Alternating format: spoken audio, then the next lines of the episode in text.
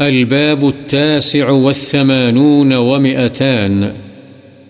باب ما يتوهم أنه رياء وليس برياء.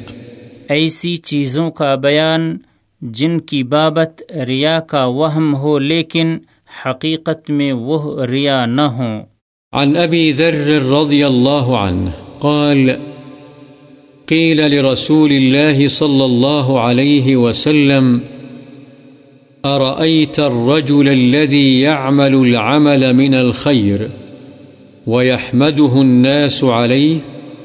قال، تلك عاجل بشرى المؤمن، رواه مسلم.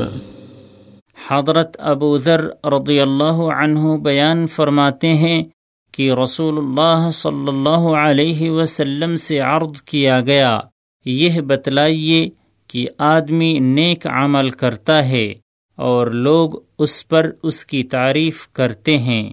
یہ ریاکاری تو نہیں۔